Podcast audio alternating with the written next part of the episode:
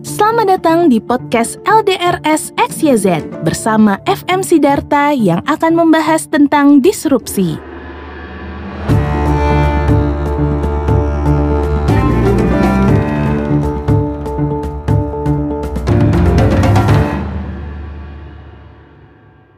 Kita mengambil keputusan menggunakan intuisi kita.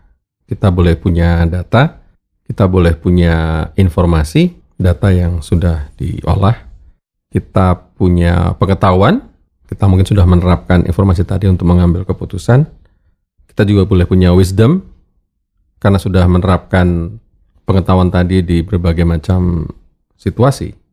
Tapi di titik akhir, kita mengambil keputusan menggunakan intuisi kita. Benar, salah, mungkin nanti waktu yang akan menentukan.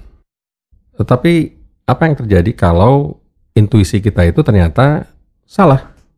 Itu yang sekarang menjadi tantangan bagi banyak orang, kalau tidak boleh dikatakan tantangan bagi banyak orang. Kenapa?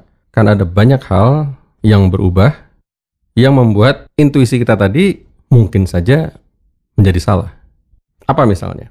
Saat ini virus corona sedang merebak di Cina. Bagi sebagian orang mungkin hanya berdebar-debar menunggu kapan ada berita orang Indonesia yang tertular virus itu. Tapi sebenarnya masalahnya mungkin lebih besar daripada itu.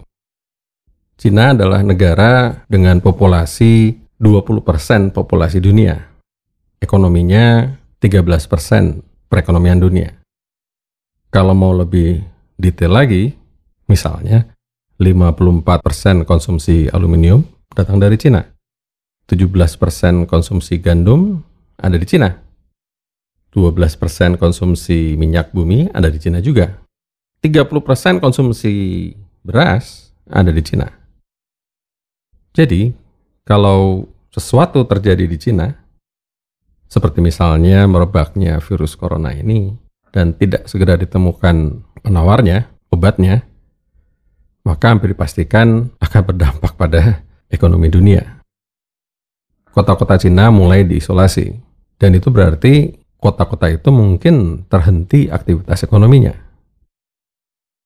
Bagi Indonesia misalnya, perusahaan manufaktur makanan atau non-makanan mana yang tidak bergantung pada supply dari Cina, entah itu bahan baku, mesin, spare part, ya suku cadang, atau bahkan mungkin pabriknya ada di sana. Jadi cepat atau lambat apa yang terjadi di Cina akan berpengaruh pada kita semua di sini. Ada yang bilang Cina itu too big to fail. Jadi semua negara dunia harus memastikan bagaimana supaya Cina tetap baik-baik saja.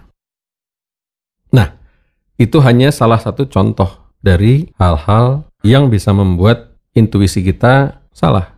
Kita menganggap bahwa karena hari ini di sini belum ada korban, maka perekonomian kita, bisnis kita, pekerjaan kita sehari-hari, kehidupan kita sehari-hari tidak akan terpengaruh oleh virus corona di Cina, non jauh di sana. McKinsey empat tahun yang lalu menerbitkan buku dan dalam buku itu mereka bilang ada empat hal yang menggoyang dunia. Dan itu menimbulkan gangguan yang lebih besar atau tidak biasanya. Maka mereka menyebutnya sebagai no ordinary disruptions Keempat hal itu adalah makin luasnya koneksi antar negara atau dalam bahasa Inggrisnya Greater Global Connections.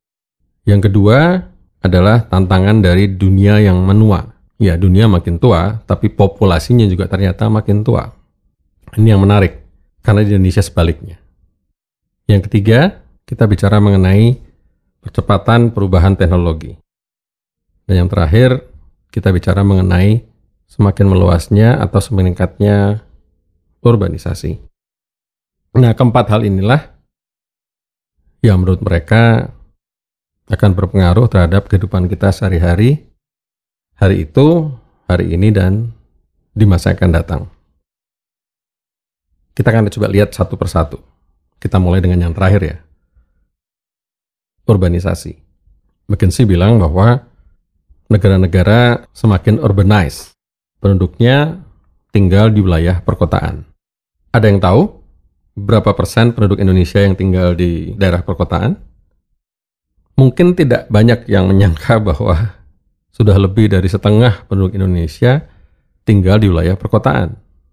Mungkin masih membayangkan lebih dari 50% penduduk Indonesia, lebih dari 60%, lebih dari 70% penduduk masih tinggal di pedesaan. Data statistik BPS 2015 mengatakan bahwa 2015 itu 53% penduduk Indonesia sudah tinggal di wilayah perkotaan dan diramalkan di tahun 2030, 2035 lebih dari 60% penduduk Indonesia sudah tinggal di perkotaan. Mengapa bisa demikian? Kalau mendengar kata urbanisasi, mungkin kita mengingat pelajaran di sekolah dulu sekedar hanya perpindahan orang dari desa ke kota. Tapi yang dimaksud dengan urbanisasi di sini juga mencakup meluasnya kota atau semakin besarnya kota dan kota-kota yang dulu disebut sebagai kota satelit sekarang sudah menyatu dengan kota asalnya. Contohnya misalnya Jakarta. Depok dulu disebut sebagai kota satelit. Tapi sekarang sulit membedakan mana Jakarta, mana Depok. Tangerang dulu mungkin terpisah dari Jakarta. Sekarang sudah menyatu. Demikian juga Bekasi. Transjakarta sekarang sudah menjadi Trans Jabodetabek. Jadi kotanya membesar. Tapi yang tercakup juga dalam urbanisasi adalah munculnya kota-kota baru.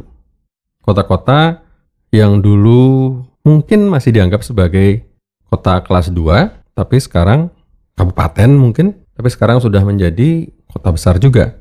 Contohnya misalnya Banyuwangi. Kabupaten Banyuwangi yang mungkin sekarang kecamatan kotanya sudah benar-benar seperti kota. Banyuwangi sendiri sudah bukan lagi sekedar wilayah kabupaten. Dan banyak kota-kota lain juga demikian. Apa dampaknya? Perekonomian tumbuh. Karena di wilayah itu biasanya berkumpul kelas menengah. Di wilayah itu juga pendapatannya tinggi, daya belinya tinggi. Dampaknya kemudian juga permintaannya meningkat, tuntutannya juga meningkat, sehingga menimbulkan kelas konsumen atau kelas pengambil keputusan yang berbeda dari sebelumnya.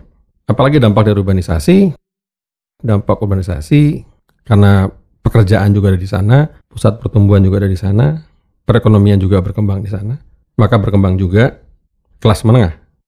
Ada yang meramalkan bahwa di akhir 2020 ini jumlah kelas menengah Indonesia sudah mencapai jumlah 140 juta orang dari penduduk 265 juta, setengahnya lebih adalah kelas menengah. Ya, memang tidak semuanya kelas menengah atas. Ada juga kelas menengah bawah, kelas menengah yang benar-benar di tengah, dan ada kelas menengah atas. Saat ini jumlahnya ada sekitar 70 juta orang. Jadi akan meningkat dua kali lipat dalam waktu 10 tahun ke depan. Apakah itu mungkin terjadi? Ah, sangat mungkin terjadi.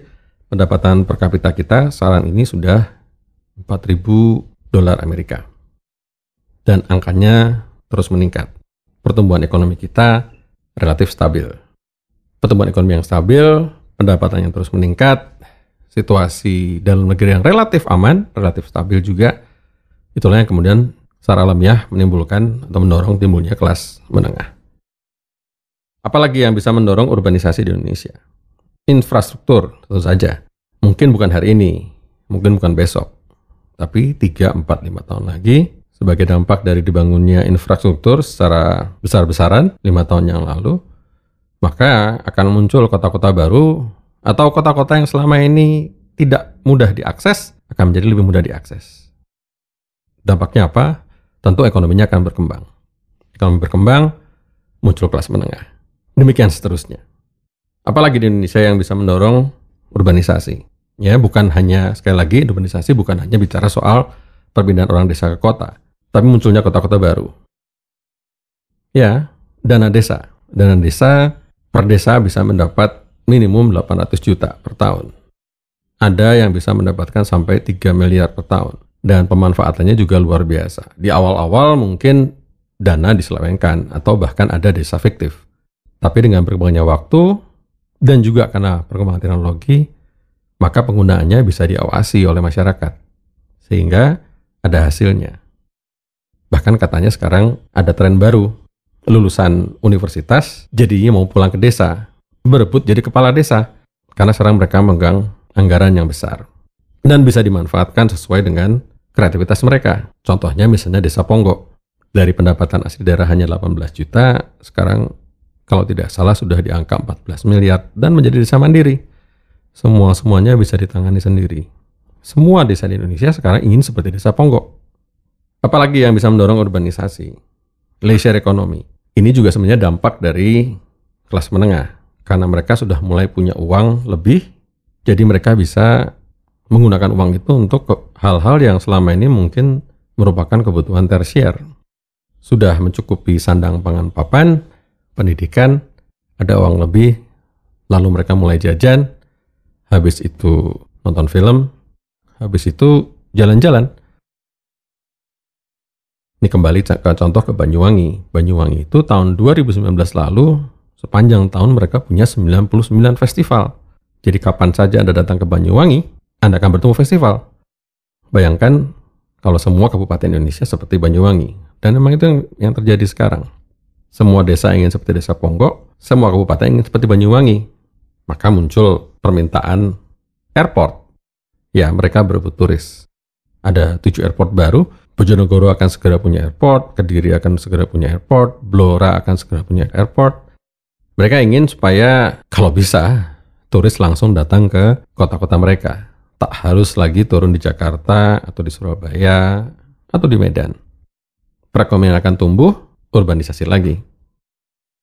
Jadi, dulu yang kita bayangkan bahwa Indonesia ini pertumbuhannya didorong oleh kota-kota besar, mungkin ibu kota provinsi, tidak lagi ke depannya. Akan segera muncul kota-kota baru, atau kota-kota lamanya juga akan semakin meluas. Kota-kota satelit akan bermunculan, lalu lama-lama akan bergabung menjadi kota besar. Greater Jakarta Area katanya. Dan ini tentu akan berpengaruh pada cara kita mengambil keputusan. Contohnya, perusahaan-perusahaan consumer goods misalnya harus memikirkan sekarang bagaimana menjangkau distribusi ke kota-kota baru ini. Karena biasanya bagi distributor untuk mengcover kota baru adalah tanda kutip proyek rugi. Siapa yang bisa jamin bahwa investasi yang mereka tanamkan dengan membuka cabang, merekrut orang, membeli mobil, mengirim salesman-nya untuk jalan-jalan mengambil order ke toko akan segera memberikan hasil. Jadi kita harus berhitung ulang bagaimana caranya mengcover daerah-daerah baru tadi. Itu lompat ya ke sisi bagaimana menjual. Bagi para pemasar, mereka harus memikirkan sekarang. Tidak bisa lagi fokus iklan mungkin ya hanya satu tipe dan berlaku untuk seluruh Indonesia. Karena akan muncul kota-kota baru yang mungkin mereka menuntut perlakuan yang sangat-sangat lokal, localized atau personalized. Bagi para pebisnis, ini sebenarnya kesempatan karena berarti mereka bisa mengambil peluang di daerah-daerah yang baru tumbuh. Bagi kita semua, ya ini sebagai tantangan. Bagaimana kita mengambil keputusan dengan melihat hal-hal yang berkembang di sekitar kita. Urbanisasi salah satunya. Di kesempatan yang berikutnya nanti, kita akan bahas apa dampak dari ketiga disrupsi yang lain tadi, selain dari urbanisasi, yaitu teknologi, produk yang makin menua, dan global connections, atau terkoneksinya negara-negara secara global. Lalu nanti kita bahas juga bagaimana jika empat-empatnya itu terjadi pada saat yang bersamaan di satu negara. Kita akan ketemu di sesi yang berikutnya. Podcast LDRS XYZ diproduksi oleh monkeymelody.com dan dipersembahkan oleh Kumara. Temukan informasi tentang board game, podcast, webinar, dan artikel tentang leadership dan followership melalui website ldrs.xyz.